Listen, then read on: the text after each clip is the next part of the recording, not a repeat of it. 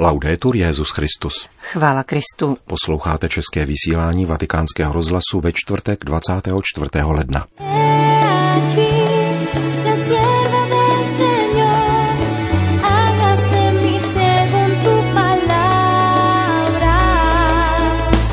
S papežem Františkem na Světovém dní mládeže v Panamě.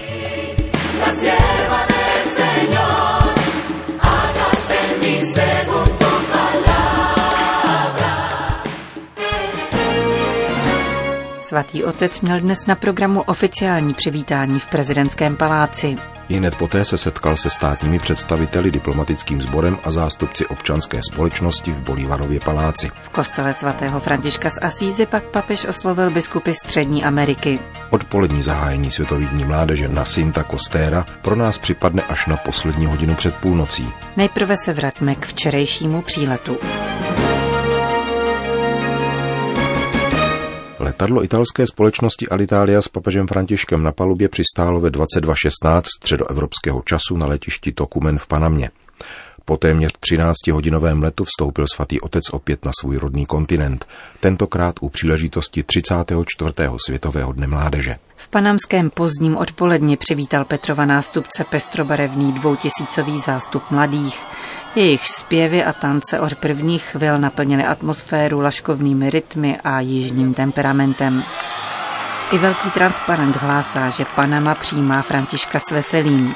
Papeže přišel přivítat osobně panamský prezident Juan Carlos Varela s manželkou, který už ohlásil, že bude Františka osobně doprovázet po celou dobu jeho pobytu. Přestože přivítání probíhalo podle protokolu, dýchalo spíše rodinou než oficiální atmosférou. Papež František opětoval pozdravy a prezident osobně mu podával děti k obětí a požehnání. Skupiny mladých lidí lemovali také 28 kilometrů dlouhou cestu dělící letiště od apoštolské nunciatury, kam se papež František odebral k odpočinku.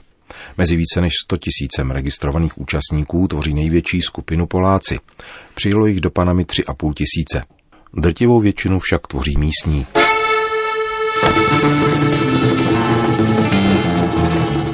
Zahajovací ceremonie papižské návštěvy v Panamě proběhla až dnes dopoledne v prezidentském paláci, známém jako Las Garsas, tedy doslova volavky, podle vodních ptáků, které jsou v této oblasti běžně k vidění. Budova pochází původně z druhé poloviny 17. století a v roce 1875 se stala sídlem guvernátorů a posléze prezidentů. Mezi rarity paláce v typicky koloniálním stylu patří balkon obrácený do Panamského zálivu a salon projektovaný po vzoru granatské Alhambry. Panamský prezident Juan Carlos Varela s manželkou, novinářkou Lorenou Castillou, přivítal svatého otce u hlavního vstupu do paláce. Po společné fotografii prezident doprovodil papeže Františka do reprezentační místnosti. Papež krátce vyhlédl z vyhlášeného balkónu a pak se odebral k soukromému rozhovoru do prezidentské pracovny. Poté proběhla protokolární výměna darů a prezidentský pár představil papeži své tři syny, Giancarla, Adriana a Stefana prezidentského paláce zamířil papež do přilehlého Bolívarova paláce. Tento původně františkánský konvent, postavený v roce 1673, je od roku 2003 sídlem Ministerstva zahraničních věcí. Jeho jméno se odvozuje od významné historické události, Panamského kongresu v roce 1826, který svolal osvoboditel Simon Bolívar v rámci svého projektu integrace latinskoamerických národů a připomíná také vypracování první ústavy Panamské republiky v roce 1904. Kromě toho je zapsána na seznamu světového dědictví UNESCO jako jedinečná památka koloniální architektury. Za přítomnosti prezidentského páru a asi 700 představitelů politického a kulturního života papež František přednesl svoji první oficiální promluvu na panamské půdě. Svatý otec se inspiroval geografickou polohou země a její historicky danou multikulturností.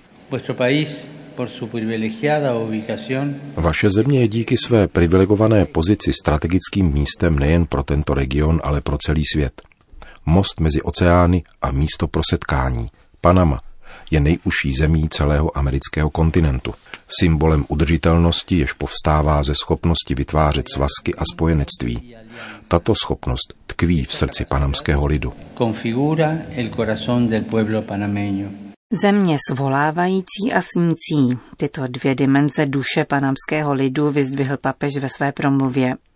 Historický sněm latinskoamerických národů je inspiroval k připomínce respektu k jedinečnosti jednotlivých národů, včetně domorodých, ale také k zahlédnutí ideálů, které jsou oprávněně vlastní především mladé generaci.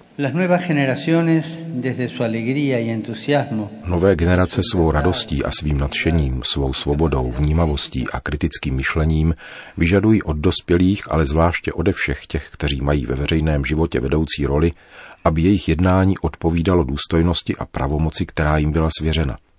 Je to pozvání žít střídmě a transparentně, v konkrétní odpovědnosti za druhé a za svět, aby svým jednáním dokazovali, že veřejná služba je synonymem cti a spravedlnosti, opakem jakékoliv formy korupce.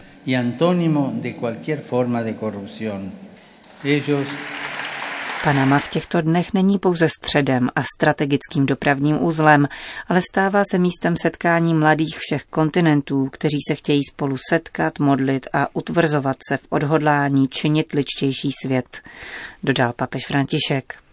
Naznačil také, že tento svět by měl odolávat krátkozrakým vizím, uvězněným v technokratickém paradigmatu a řídícím se zákonem silnějšího. Jiný svět je možný, víme to. A mladí nás vybízejí, abychom se zapojili do jeho budování.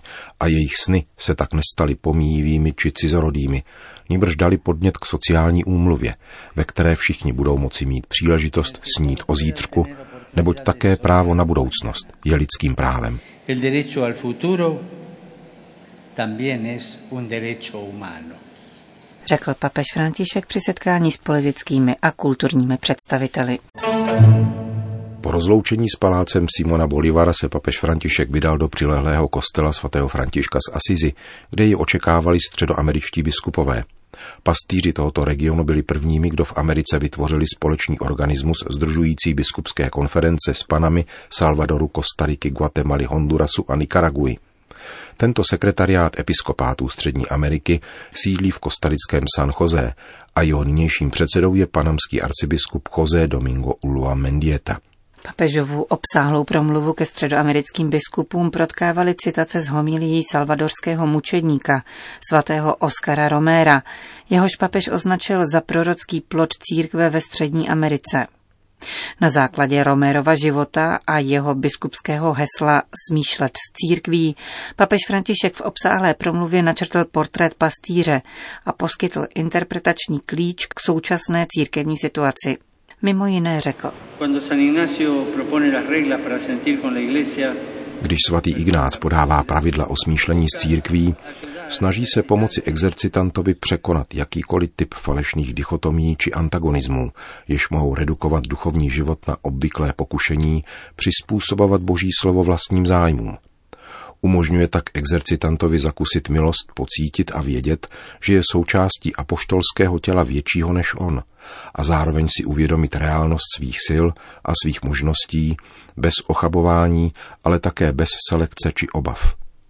Cítit se součástí celku, který bude vždycky víc než součtem částí a bude doprovázen přítomností, která jej neustále přesahuje. Romero se mohl s životem církve sladit a osvojit si jej, protože niterně miloval ty, kteří jej zrodili ve víře. Bez této niterné lásky bude velmi obtížné porozumět jeho příběhu a jeho konverzi, poněvadž tato láska jej přivedla k sebedarování v mučednictví – tato láska se rodí z přijetí zcela nezištného daru, který nám nepatří a osvobozuje nás od každého nároku a pokušení myslet si, že jsme jeho vlastníky či jedinými interprety. Nevynalezli jsme církev, nezrodila se s námi a bude pokračovat bez nás. Tento postoj, který je dalek upadnutí do apatie, vzbuzuje bezednou a nepředstavitelnou vděčnost, která všemu dává pokrm – Mučednictví není synonymem ustrašenosti či postoje někoho, kdo nemiluje život a nedovede uznat jeho hodnotu. Naopak, mučedník je ten, který umí toto díku vzdání stělesnit a tlumočit životem. Romérovo smýšlení z církví spočívá ve zpřítomnění Kristovi kenoze ve vlastním nitru, pokračoval papež František. Totéž vyprázdnění, které vede k pokoře a chudobě, protože arrogantní, domýšlivá a soběstačná církev není podle Romerových slov církví kenoze, Petrův nástupce požadoval také od dnešních pastýřů. Je důležité, bratři, abychom neměli strach přistoupit a dotknout se ran našeho lidu, které jsou také našimi ranami, a činit tak v pánově stylu. Pastýř nemůže být vzdálen od utrpení svého lidu, ba dokonce bychom mohli říci, že srdce pastýře se měří podle schopnosti dojmout se tváří v tvář raněným a ohroženým životům. Činit tak v pánově stylu znamená dovolit, aby toto utrpení zasáhlo a poznamenalo naše priority a naše gusta, využití času a peněz a také způsob modlitby, abychom mohli všechno a všechny pomazávat útěchou Ježíšova přátelství ve společenství víry, která obsahuje a otevírá stále nový horizont, dávající životu smysl a naději. Kristova kenoze vyžaduje rozchod s virtuálností života i proslovů, abychom naslouchali ustavičnému lomozu a volání reálných lidí, kteří vybízejí k navazování vztahů. A dovolte mi říci, že sítě slouží k vytváření kontaktů, ale nikoli kořenů. Nejsou to nám dát přináležitost a umožnit nám cítit, že jsme součástí téhož lidu. Bez tohoto cítění bude veškeré naše mluvení, zhromažďování, setkávání a psaní znamením víry, která nedovedla provázet pánovu kenozi, polovičaté víry. Další části rozsáhlé promluvy věnoval papež František různým charakteristikám Kristovy kenoze, její mladosti, chudobě a kněžství, což mu umožnilo rozvinout pastorační indikace zaměřené na tyto kategorie věřících. Kristova kenoze je však také zároveň výrazem maximálního soucitu Otce, podotkl, a proto výsledky pastorační práce, evangelizace v církvi a její misijní poslání nestojí na bohatství prostředků a materiálních zdrojů nebo na kvantitě událostí a aktivit, které realizujeme, nýbrž na ústředním postavení soucitu, jedné z velkých charakteristik, kterou můžeme jako církev nabízet svým bratřím. Připomenul Petrův nástupce mimo jiné středoamerickým biskupům. Po obědě na apoštolské nunciatuře se římský biskup odebral na jedno ze dvou míst, která budou hostit veškeré tradiční body programu Světových dní mládeže, do pobřežního parku Sinta Costera, který v délce 8,5 kilometru lemuje Panamský záliv.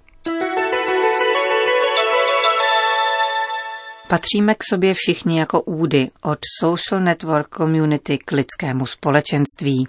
Tak zní téma dnes zveřejněného papežského poselství k letošnímu již 53. ročníku Světového dne sdělovacích prostředků, který připadne na 2. června letošního roku.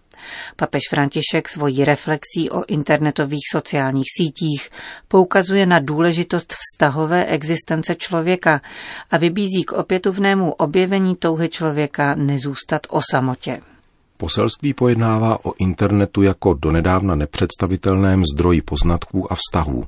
Mnozí odborníci však, čteme v poselství, poukazují na rizika ohrožující hledání a sdílení autentické informace v globálním měřítku – Internet představuje mimořádnou možnost přístupu k vědění, ale je také místem, které je nejvíce vystaveno úmyslné a cílené dezinformaci a deformaci faktů i meziosobních vztahů, což má nezřídka formu očerňování. Je třeba uznat, že sociální sítě na jedné straně umožňují více se kontaktovat, nechat se nalézt a vzájemně si pomáhat – na druhé straně umožňují také manipulativní užívání osobních údajů za účelem dosáhnout výhod na politickém a ekonomickém poli bez náležité úcty k člověku a jeho právům. Statistiky ukazují, že jedno ze čtyř dětí bývá postiženo kyberšikanou. A proto, jak oznamuje papežské poselství, bude vytvořeno Mezinárodní observatorium boje proti kyberšikaně se sídlem ve Vatikánu.